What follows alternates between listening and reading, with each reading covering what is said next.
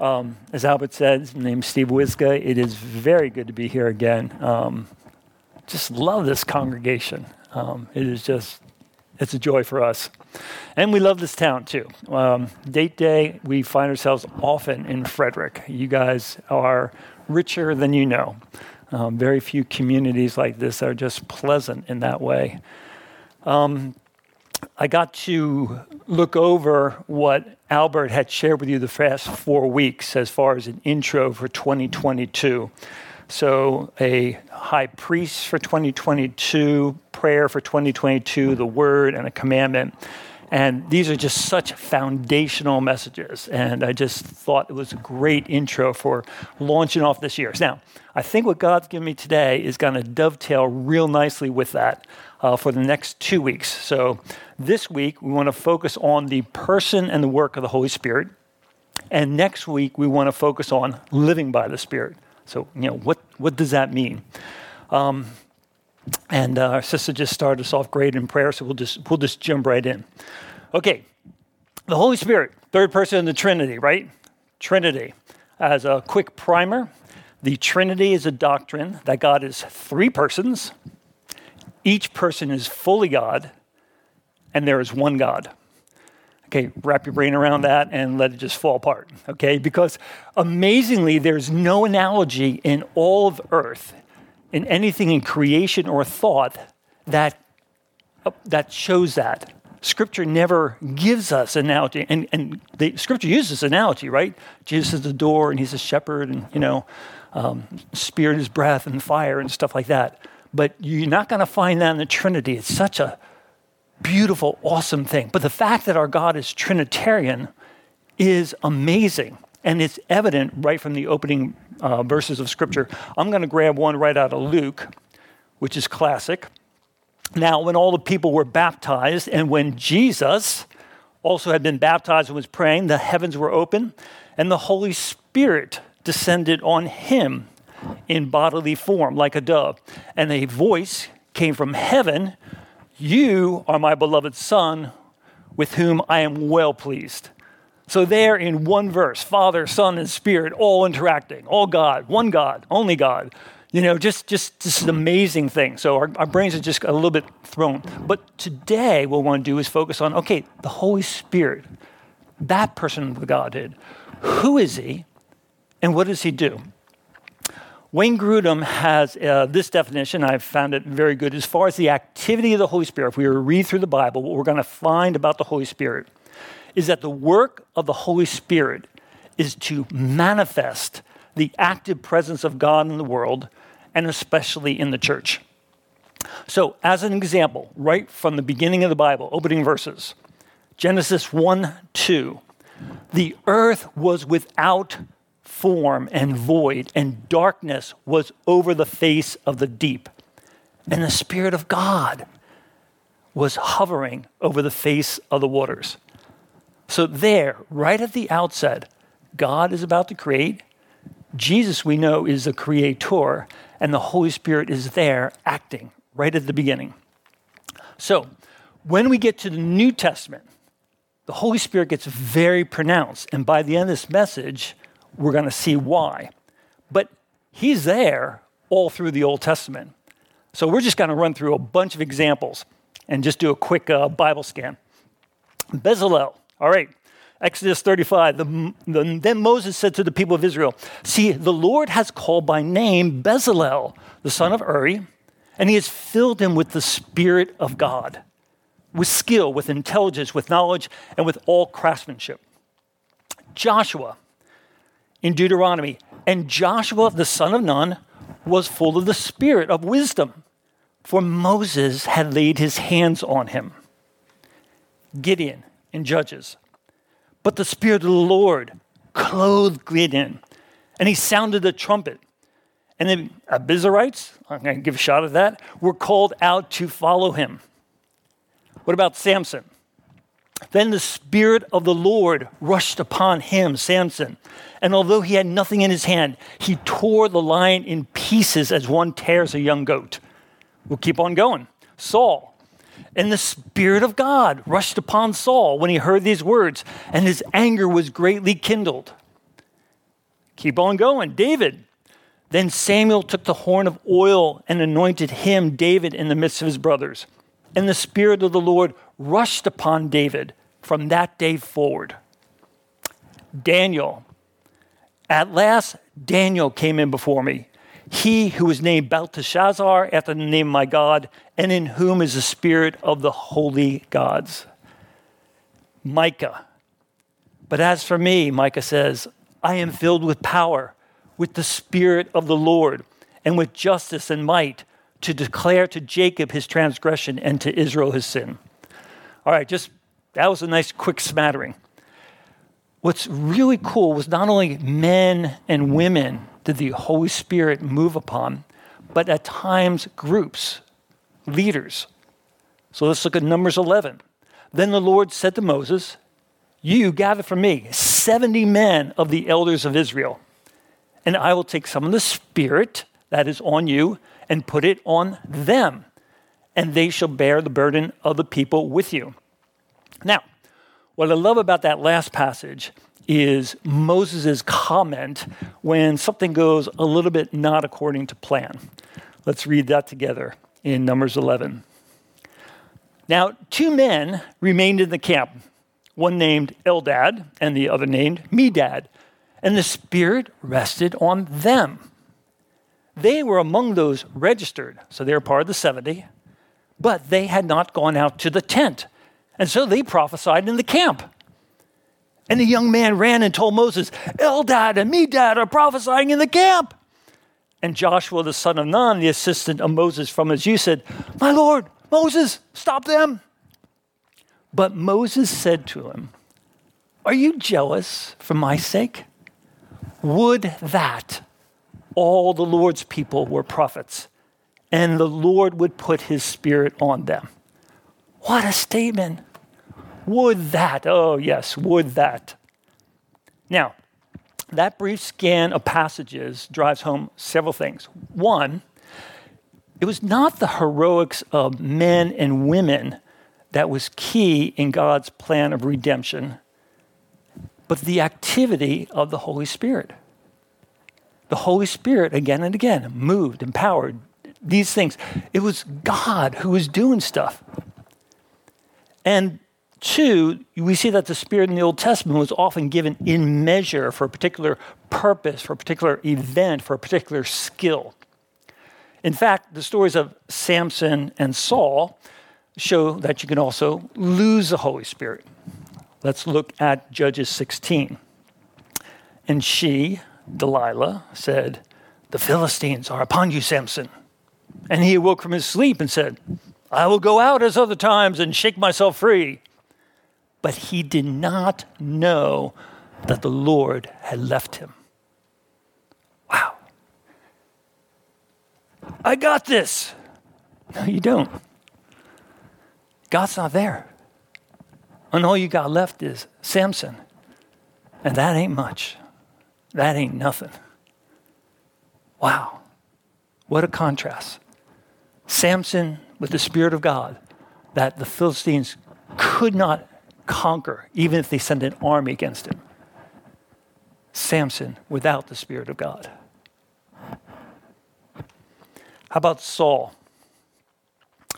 First Samuel sixteen. Now the Spirit of the Lord departed from Saul, and a harmful spirit from the Lord tormented him. So here we see Saul did not just lose the empowering of the Spirit for the purpose of leading the people of Israel. He received judgment. David got to witness this firsthand. Remember, that's why David came into Saul's court in the first place, to play the harp when the Spirit was tormenting him. And so it may be that David, being very aware of this, when he's praying in Psalm fifty-one, that's exactly what he's thinking of, because he similarly disobeyed God, didn't he? And he knew what could be coming. So he prays, cast me not away from your presence, and take not your Holy Spirit from me. Wow. But this Spirit, the third person of the Trinity, is the one who enables men and women to act in ways that glorify God and move his purposes forward. So that's part of the Old Testament. But the bigger picture that we read when we're reading the Old Testament and all the stories, I think, is this: how quickly and frequently the people of God fail again and again to obey, to trust, to believe. I mean, it's just, oh, come on, again? We're doing this again? Um, so there's two sections of Scripture that I really love that I think really highlight this. Um, first one, one would be Moses and one would be Elijah. Now, which, what I think is really cool here is recognize Moses and Elijah are the two people that show up with Jesus on the Mount of Transfiguration right before he's going to the cross. Remember, Peter has, you know, he wakes up and all of a sudden, you know, you got Jesus there transfigured. You got Moses and Elijah speaking with him. Why Moses and Elijah?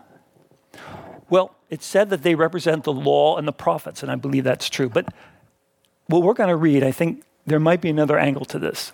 To me, Moses and Elijah are two people that stand out prominent in the Old Testament for desiring and working to get the people of God to obey and believe. They labored at it. And let's see how well they did. Um, which, by the way, when Jesus was talking to them, he, it says in Luke, he appeared in glory and spoke of his departure, which he was about to accomplish at Jerusalem. Both these men worked to see Israel move forward. They not only failed at being able to do that, they both personally failed.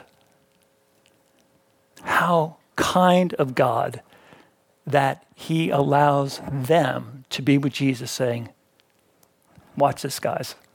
Now we're going to do this. All right. If you sit down and read the story of Israel in the wilderness, okay, Exodus, Leviticus, Numbers, Deuteronomy, um, it is painful. Um, these people witness the miraculous intervention of God in degrees that we could just never fathom. And they still don't repent and obey. And you sit there and you think, how can they be so dense? That's that's what goes through my brain. And then I just realized, um, I do the same things. I've seen God move in amazing ways. And I have disbelieved him. And I've fallen short. But I think one thing that section of Scripture does for me is say, you ever hear people say, you know what? If I just saw an angel, or if I just saw a miracle, I'd believe God. No, you wouldn't. We got story after story. We got thousands of people done it. Didn't work. Signs and wonders are awesome, but that's what they are. They're signs and wonders. They're not conversion. So let's check out this story. This is uh, Korah, Dathan, and Abiram in number sixteen. First ascetic. Remember, this is Israel after seeing all the powerful plagues in Egypt, the fire, the hail, the frogs, the rivers of blood.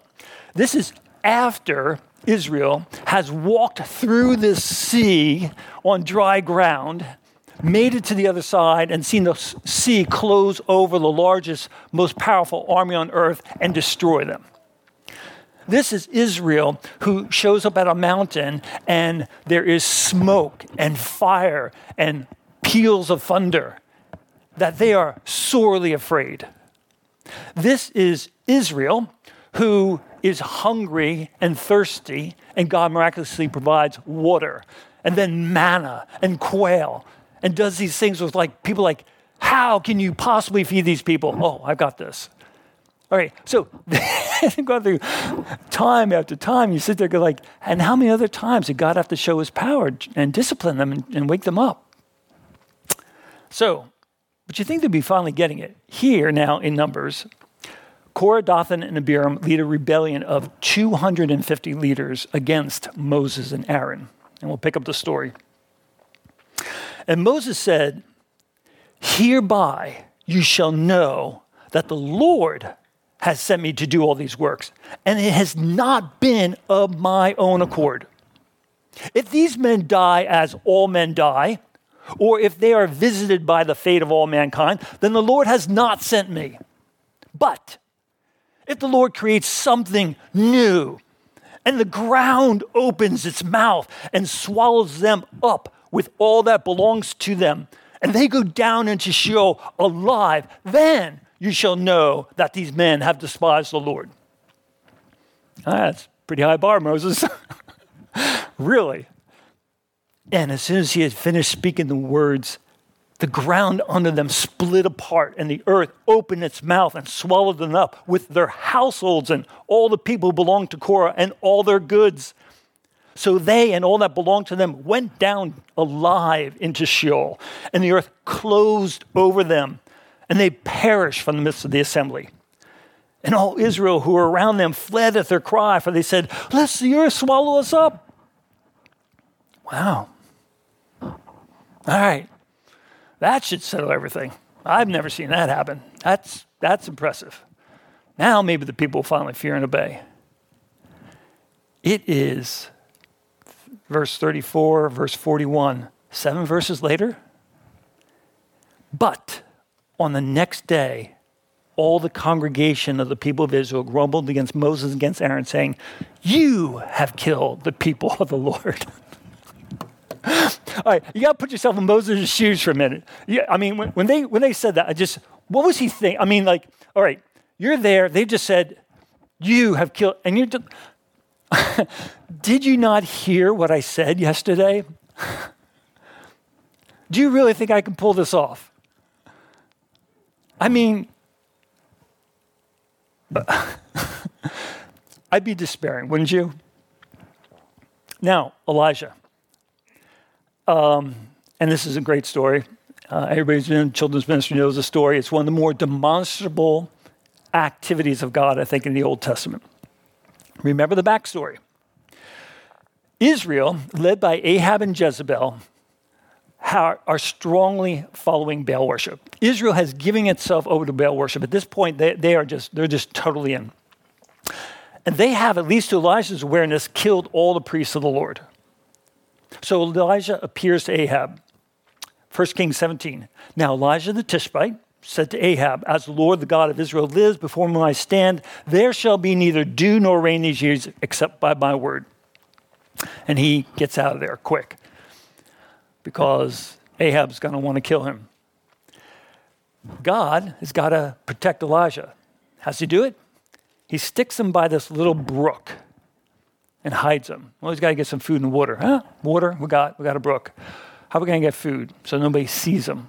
I'm going to send them ravens every day, every morning, and every evening. And they're going to bring him bread and meat. And that's how he eats. And that's how he drinks. That's that's never happened to me. That's pretty cool. The brook eventually dries up. And so then God goes ahead and moves him to Sidon, which is just outside the territory of Israel. And believe it or not, a few miles from Jezebel's hometown. There, God sends him a widow. And through another miracle, God provides for the widow, her son, and Elijah one jar of oil and one jar of flour that never run out. We got pancakes every day and night, as long as this drought holds on. That's amazing. So, after three and a half years of drought, Elijah confronts Ahab, four hundred fifty prophets of Baal, and four hundred prophets of Asherah. They got Israel and everybody up on Mount Carmel. Everybody wants to see this. Now, what you have to know is that Baal is a fire god who controls fire and lightning. So when Elijah says, "Okay, we're going to set up a contest, we'll both make a sacrifice, and the God who answers by igniting the sacrifice, that person's God." Now, if you're a Baal worshiper, hey, this is my God, this is his, this is his, this is his place, this is what he does. Not a problem. And guess what? The odds are four hundred fifty against one. Not bad. You know the story? No response from the God, the Baal, even though that the prophets are cutting themselves and screaming, and you got Elijah just loving it. He's mocking them. He's he's he's playing into this. You know, where's your God? He's going to the bathroom. Where's your God? Is he on vacation? You know, Nothing's happening. So now it's Elisha's turn, and he wants to up the ante. Four large stone jars. Pour it over the sacrifice. It goes over the sacrifice. It soaks the wood. It comes down the stone altar. It fills up the trench. Praise God moves. Sacrifice, wood, water, all burned up, and stones. You know what? Lightning would not destroy stones. This is, this is fire from God. It's just, oh, convincing. Matter of fact, so convincing, you got all the people there shouting, the Lord, he is God. The Lord, he is God. You know what Elijah's name means? The Lord, he is God. So Elijah's standing there, and what's he hearing? Shouting, Elijah, Elijah. Oh my gosh, this is heady. This is big. Kill all the priests of Baal. They do it. Slaughtered, done, four hundred fifty. All right, we're stopping this Baal worship. We're stopping it. Good. Goes up on the mountain, gets on his knees, prays, prays again. A little cloud starts coming. Hey guys, the drought's over. You'd be able to hurry up, Ahab, and get home because a flood is coming. Now, Ahab, so filled with the Spirit, pulls up his robe and outruns a chariot, outruns Ahab to Jezreel. I mean, this is just, I mean, glory upon glory upon glory. It's over. The people love God. There's no more Baal worship. We've got it done. And he shows up, and Jezebel leans out the window and says, by this time tomorrow, you will be as those prophets. You're a dead man. And in a moment, Elijah realizes nothing changed. The people have not turned heart and soul to God. Baal worship is not over. Despite the fire, despite the miracles, nothing's changed. He falls into despair. He wanders off into the desert. And God has to meet him and say, it's okay, Elijah. We got this. And he tells him to anoint three different people.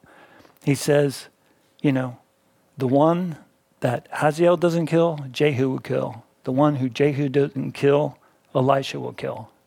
He sets up this long-term plan over decades of how things are going to play out. My purposes aren't stopping. So when I look at these stories, I just sit here and say, God, what does it take? God knew that it took more. All the interventions of prophets, kings, wars, nothing worked, right? So what does it say in Jeremiah thirty-one? Behold, the days are coming, declares the Lord, when I will make a new covenant with the house of Israel and the house of Judah. Not like the covenant that I made with their fathers on the day when I took them by the hand to bring them out of the land of Egypt. Miracle, miracle, miracle.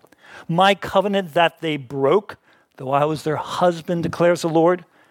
For this is a covenant that I will make with the house of Israel after those days, declares the Lord. I will put my law within them, and I will write it on their hearts, and I will be their God, and they shall be my people. We needed a better and a new covenant. We needed a better and new high priest, as Albert shared a couple weeks ago. Hebrews, but as it is, Christ has attained a ministry that is much more excellent than the old. As the covenant he mediates is better, since it is enacted on better promises. That's a God's got to be living within you. That's a pretty good promise. For if that first covenant had been faultless, there would have been no occasion to look for a second. For he finds fault with them when he says, behold, the days are coming, declares the Lord, when I will establish a new covenant with the house of Israel and with the house of Judah. So, for this covenant to be enacted, remember, a covenant has to have blood shed. Jesus had to die. He had to go to heaven.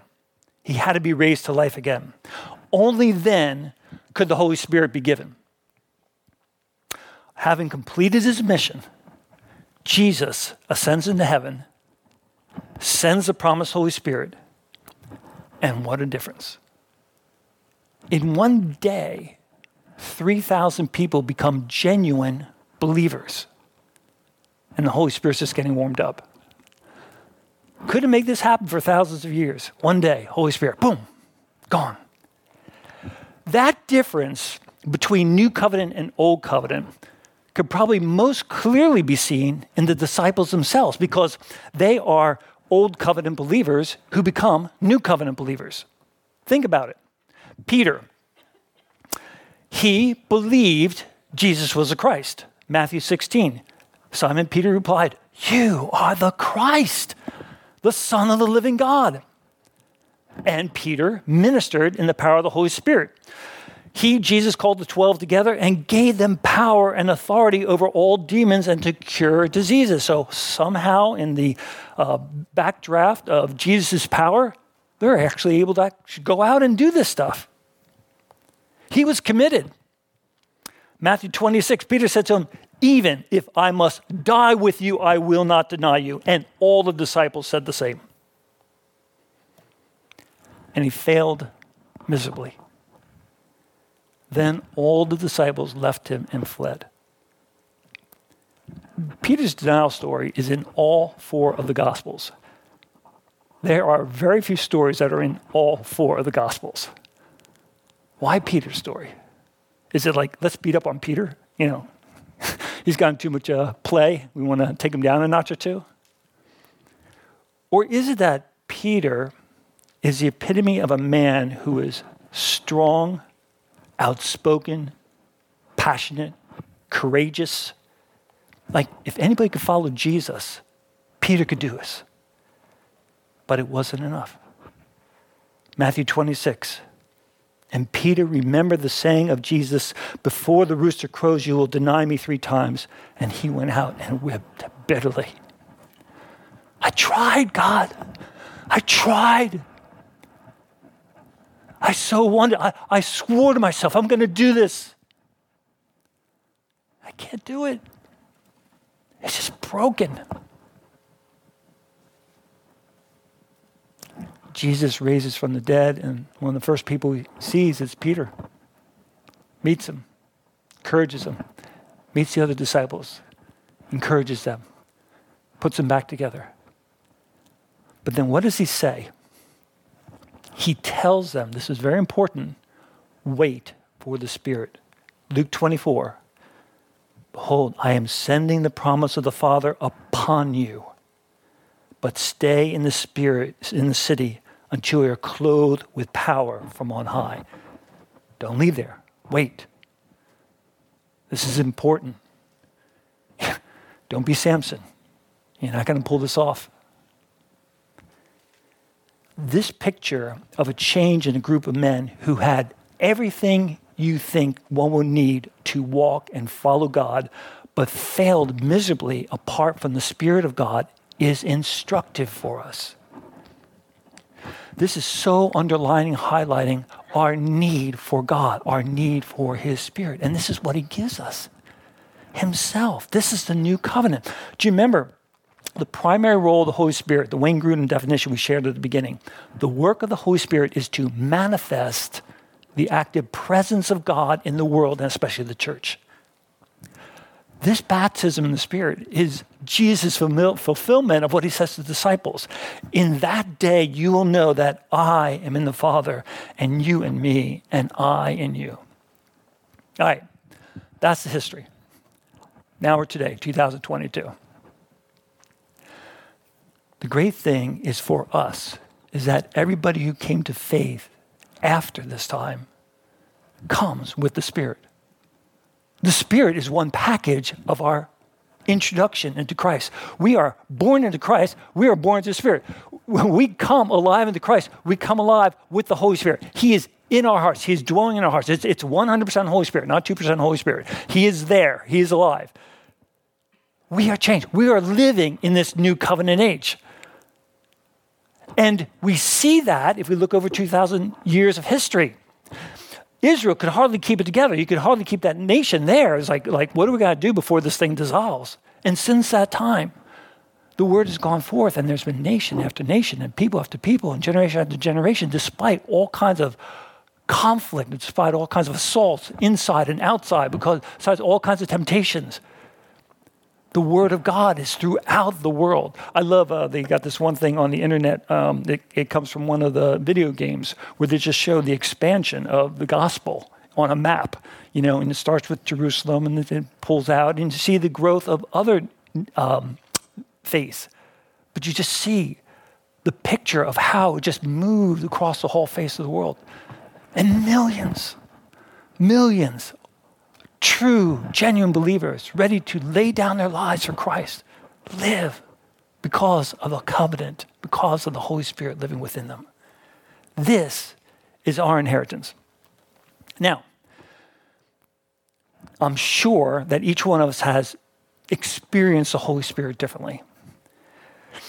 Some of you came to faith over time. You cannot give a salvation date. Others not only have a date, they got an hour and a minute, okay? two forty-five on January second. Now, some of you were wooed by the Spirit. Over the years, your desires, your affections, your convictions progressively altered. People who knew you back then would not recognize you now. There's others of you who were probably stopped like in your tracks with a two by four, okay? Um, uh, you changed so quickly and dramatically that you were surprised and confused when other patterns of sin did not dissolve overnight also. Had you missed something? This is very important. It's probably the theme of today's message. It's not about experience. It's about reality. The Holy Spirit was given to you and dwells within your heart. Um, there's a chart here that Wayne Grudem uses. He actually adapted it from uh, George Ladd in the Theology of the Old Testament. And uh, I really like this. So you see that over the timeline, the Holy Spirit has always been present. Up until Pentecost in a lesser measure, after Pentecost in a higher measure, and the little lines going up to Pentecost, you see at times of activity of the Holy Spirit that just kind of moved through different prophets and people. And now we're in this place, we are simultaneously living in two different ages. We are living in the present age, and we are also living in the age to come. The two have overlapped. We live in two simultaneous ages. And you know what?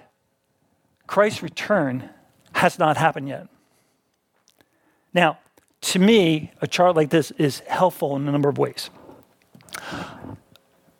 We've experienced the Holy Spirit, and you guys all probably in different ways. Hey, Steve, yes? This is so good. I just want to stop you because I think it's really good. But just so I understand, on the far left, if I look, it says this age. Yes.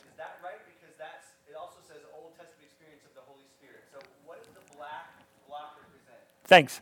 Um, this age is actually all the way across. So that that's this age. Our age right now? Our age right now included, okay? So in other words, when, when the Bible talks about the present age, uh, the present age is uh, creation, okay? So we're living in this present age, and the age to come, we think of it in terms of when Jesus returns, but it has already been initiated because Jesus, when he died and ascended, started the kingdom, okay? So you've got both going on. We we live in this world that has not been redeemed, okay? Uh, plants still die, okay? Pollution's still out there. Jesus not returned and made anything whole. But, and I'm, I'm going to elaborate on this a little bit more, but something's transpired. Jesus inaugurated a kingdom, and the kingdom has started. The age to come has been birthed. Is it here fully? No, but it started. So we're in this unusual place because we, in one sense, have our feet still in the mud, and we also are breathing incredible fresh air. And I think this is very instructive for us, and we're trying to put together this This life in the Spirit, which we're going to go into more detail in next week. So, you know, like, I got the Holy Spirit. What does it mean? What do I do with it? And this is kind of to give you that kind of a bearing. The Holy Spirit came, broke in. But it's not all over. It's not all there. I think of it this way too. Um, if I'm trying to make a decision for life, all right, um, I, I need to live now, right, in this present age. I need to live in Frederick, Maryland. Um, who should I marry? Where should I live? Should I take this job? What do I do about world hunger? What about the pandemic? What about the possible war with Russia? What about the political turmoil in my country? I, I got to deal with this. What do I do? To me, whenever I'm uncertain about things, I go to the things that I am certain about. I use those as anchors and as blocks to frame saying, okay, it's got to be within here. This is part of that block. Jesus died and rose, and the Holy Spirit was sent. The church has been born. Jesus is returning. And he set us a mission, and we're not in heaven yet. So I'm living in this pre- present age filled with sickness, death, and despair, and with a taste of the future. I live in the already and the not yet. So unless Jesus returns soon, I'm going to die and get put in the ground. I am supposed to age, okay? That's normal. And yet, James five, is anyone among you sick? Let him call for the elders of the church and let them pray over him. And the prayer of faith will save the one who is sick, and the Lord will raise him up. There is wars going on. You just open the paper every day. And rumors of war. Matthew twenty-four. And you will hear of wars and rumors of wars. See that you are not alarmed, for this must take place. But the end is not yet. And yet, Isaiah nine seven. Of the increase of his government and of peace, there will be no end. All right. There's some pretty awful people out there in the street and in the news. Second Timothy three, evil people and imposters will go on from bad to worse, deceiving and being deceived. Matthew twenty-four, and this gospel of the kingdom will be proclaimed throughout the whole world as a testimony to all the nations. So, as you open up the life of your map and just look, where am I? Recognize this is where we're at. The Holy Spirit has come, has been born into your heart. Jesus has not come yet. And until that day, everything will not be made right. We live in a tension, and we live with a real Holy Spirit within us. That's your framework for the experience of what do I do as a believer and how do I live tomorrow? Next week, that's what we'll go into. We'll go into those details. What does that look like? Let's pray.